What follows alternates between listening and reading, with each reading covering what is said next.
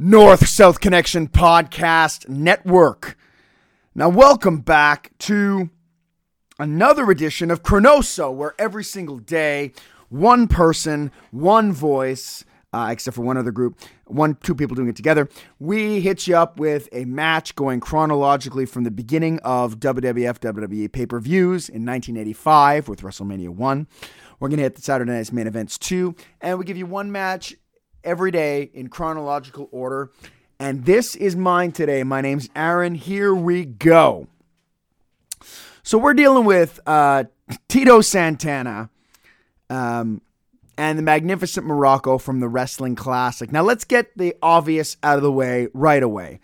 The Wrestling Classic is one of the absolute worst shows the company has ever put on.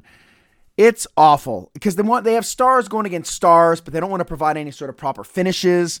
So we're left with a tournament filled with DQs, countouts, fluke wins. Hey, even the finals has a bullshit finish. Um, I actually, when I did the year that was, go back in the archives in the North South Connection Podcast Network, in the 1985 episode, I did a long form review of this show.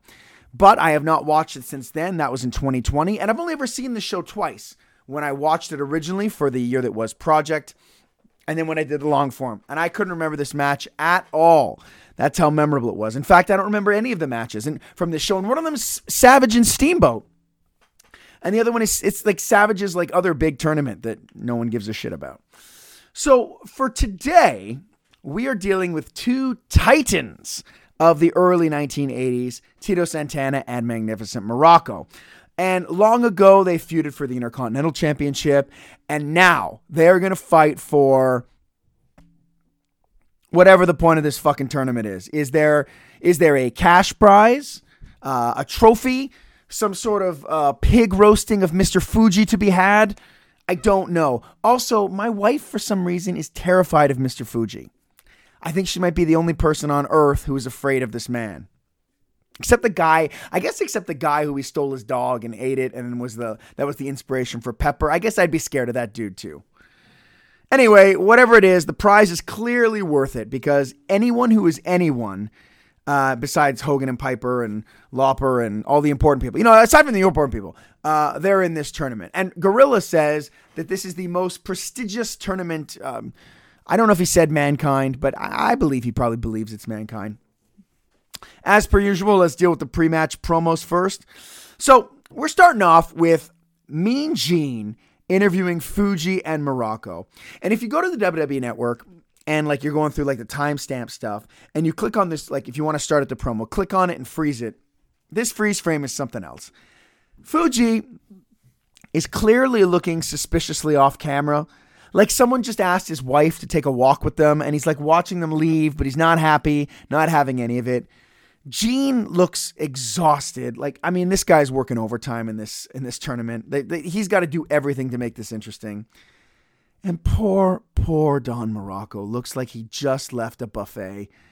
His shirt is bulging out, and the look on his face is one of sickness and regret. And I feel that when you destroy a buffet or, or go to McDonald's or, or something like that, it really is a lot like a one night stand in many ways. Like under both circumstances, the end of the night, you're sitting on the edge of your bed, maybe in your underwear, you're kind of you're, you're hunched over, your head in your hands, and you're like you're saying never again. I'm never doing this again. And but guess what? You're you're gonna do it again because McDonald's is easy, and one night stands are they're not easy for guys.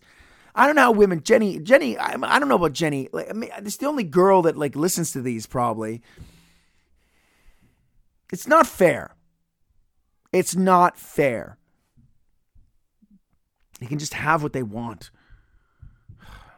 Fucking women, man. They can have what they want. Anytime. Anyway, what am I talking about? All right. Um, I love too that Muraco's shirt. So Muraco's t-shirt is like it's all about him being a surfer, but there is no way that man is getting on a surfboard now. I, if you told me he was surfing, I, I would, I no way. I, I come to your house and I burn it down. It's as simple as that. And why is his shirt tucked into his bathing suit? I'd also like it known that I, at this point of my notes, I still haven't even started the video. I'm still fired up. All right, so I started, and I gotta listen to Mean Gene three times. In fact, the third time I actually go upstairs to get headphones because I'm like, what is he saying? And this is the most comprehensible guy like in the in the, of the of the threesome here, right?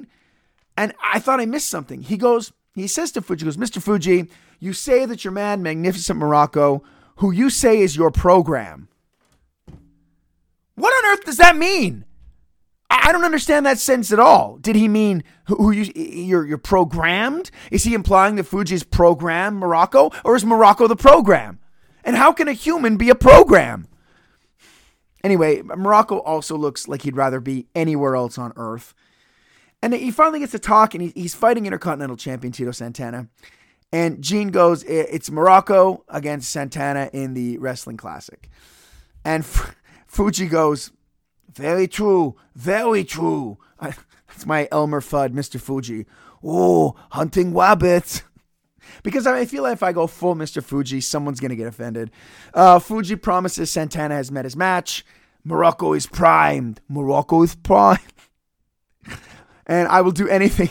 And I'm going to feel very sorry for you. And Fuji goes, I'm feeling sorry for the audience right now. And Fuji goes, ha ha ha, and his evil laugh. Also, I'm so glad that Muraco isn't wearing some sort of uh, lapel or headset mic, because surely the level of hissing and breathing uh, would make it seem like he's on the edge of a stroke. And then Muraco gets to talk, which is cool. And, and, he says he's happy. He's so calm. He's like, Look, I'm happy I got uh, Santana in the tournament, the best guy. I always want to fight the best. And he's super calm. And he's like, Look, beating the best is the only way I want to do it. Then Gene, fucking asshole mean Gene, fat shames Muraco. He goes, To enter and win this tournament and get to the top, you have to be in top condition. And then he looks down at Muraco's stomach. And look, we're all thinking it, right? Obviously, the dude's out of shape, but fuck right off, Gene. We know what that tuxedo is hiding, and it's not a giant hog, all right? And Muraco's like, look, if I can get through, he's, he's so calm and casual. Look, if I can get through this one, I think I got this thing won. Doesn't sound like a pro wrestler at all. And I love I love Muraco for that reason. He always sounds so calm. He's like he looks like an he should be your uncle at a barbecue, like flipping the burgers and just shooting the shit with your dad. But he just looks so tired. And I'll be honest, I don't blame him. Because he probably just worked 10 shows in six days on nothing but like beer and Waffle House. Cut the guy some slack and let him get some fucking sleep. Anyway, I, I also can't properly describe how bored he looks because it's just perfect. Um, we go to the ring. Finkel introduces Santana, all in red. Muraco comes down to some heavy boos. Um, he tears his shirt off like a like Hogan, but like a lazy Hulk Hogan. Like Hogan just had sex with like his the radio host wife, and he's like, "Okay, brother, let me get my shirt off." Oh, that's what that looked like here. Um, I, am sure he got screamed at. I'm sure Muraco got screamed at for tearing his shirt. That's Hulk's. That's Hulk's spot. You better not drop a leg. the ring here is so loud, which I really like. Um, Muraco pounds the shit out of Tito to start. And Jesse's going off about how Tito shouldn't be in the tournament. It's stupid for him to be there because he's the Intercontinental Champion. He doesn't need this. And pride, he's too much pride. And I agree. What is Tito doing in this tournament? Also, I'm sure others have mentioned this, but there's no turnbuckles, which is weird. It's just a shitload of tape, uh, like taped up in the corner. Uh, it, George, like I don't know why they didn't go with with turnbuckles.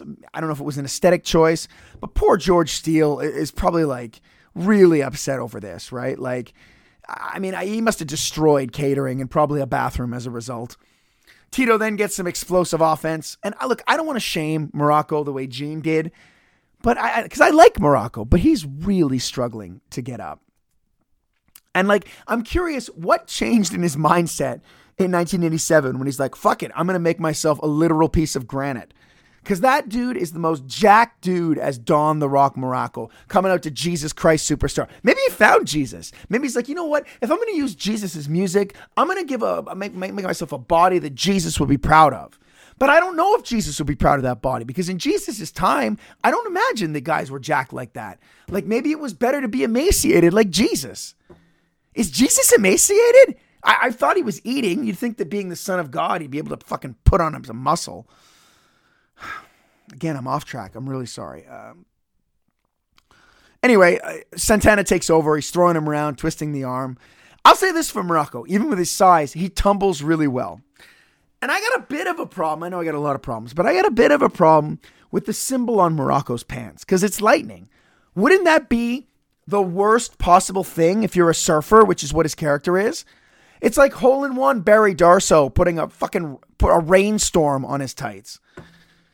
Anyway, Muraco then starts with the power stuff. It looks good. Solid clotheslines, elbow drops.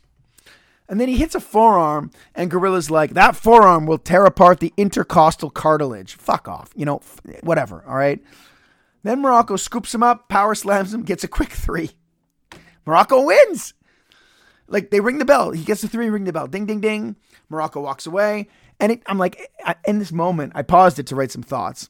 And I'm like, it took one clothesline, one elbow drop, an intercostal cartilage busting forearm, and a power slam to finish off the IC champion. So I it to see the, the end of the match. And then Tito, the, the bell's rung, the match is over. Tito just gets up in small packages Muraco. The ref, who just awarded the match to Muraco, inexplicably counts three. Then they ring the bell again, albeit more t- more times this time. And I, what, what's happening? What the fuck is going on? Like, uh, there's an audible bullshit chant. And then they're like, oh, uh, Tito was too close to the ropes when he got pinned. And they try to show a replay, but the camera work is so shitty on this thing that they can't catch it. No one's looking at his feet. And look, the referee, like, he didn't make any symbol, he didn't explain anything. He just kept kind of rotating his arms in and out. But that doesn't mean anything. Did he was his foot on the rope or not? That seems like an easy gesture. You touch your foot, you point at the rope. This couldn't have been more confusing. Anyway, there's also no way this referee is official in his blue slacks and white shirt. Uh, so Tito wins, I guess, after Muraco wins. This whole tournament is such bullshit. Awful finish, nothing match. That really sums up the Wrestling Classic quite well. I don't know, one star. What, what, what do you want me to do here? Nonsensical match. Anyway, keep listening to Chronoso every single day. We got stuff coming at you every day, all kinds of fun stuff. If you want to spend more time with me, I'm on Mondays on Now Entering the Royal Rumble with JT. We're breaking down every single Royal Rumble competitor that has ever been in the Rumble, all of their appearances. Our last appearance, we dealt with Charles Wright. Holy shit, that was awful and long, and he's a useless Rumble competitor. But whatever, we tried to make it fun, and I think it was okay. Um, that's on Mondays. Uh, on Saturdays, No Holds Barred, JT and I, we got two stretch projects going. Number one, we're watching back every single title change for the WWF Championship, ranking it in a plethora of categories. That's been a lot of fun. And we're also revisiting the GWWE 100 lists we made five years ago. Again, at placetobenation.com. Uh, we do projects, scratch projects every year. This year, it's the top, the best WWF wrestler of all time. We did it five years ago. We're revising. My list is completely changing, but it's tons of fun. And if you really want to be my best pal, you'll go back into the archive and check out the year that was. It was a series I did where I watched every single WWF pay per view, then ranked every year on a plethora of categories. I love doing that project. It was so fun. The feedback was incredible. That's in the archive, the year that was. I'll have another solo project starting up soon. As soon as my look at this, listen to this voice. It's finished, right? Uh, but check out all the great stuff on the North South Connection podcast network. Check out all the other hosts, all their work. I love the community we've created. Keep listening to Chronoso. Keep watching wrestling. See you next time.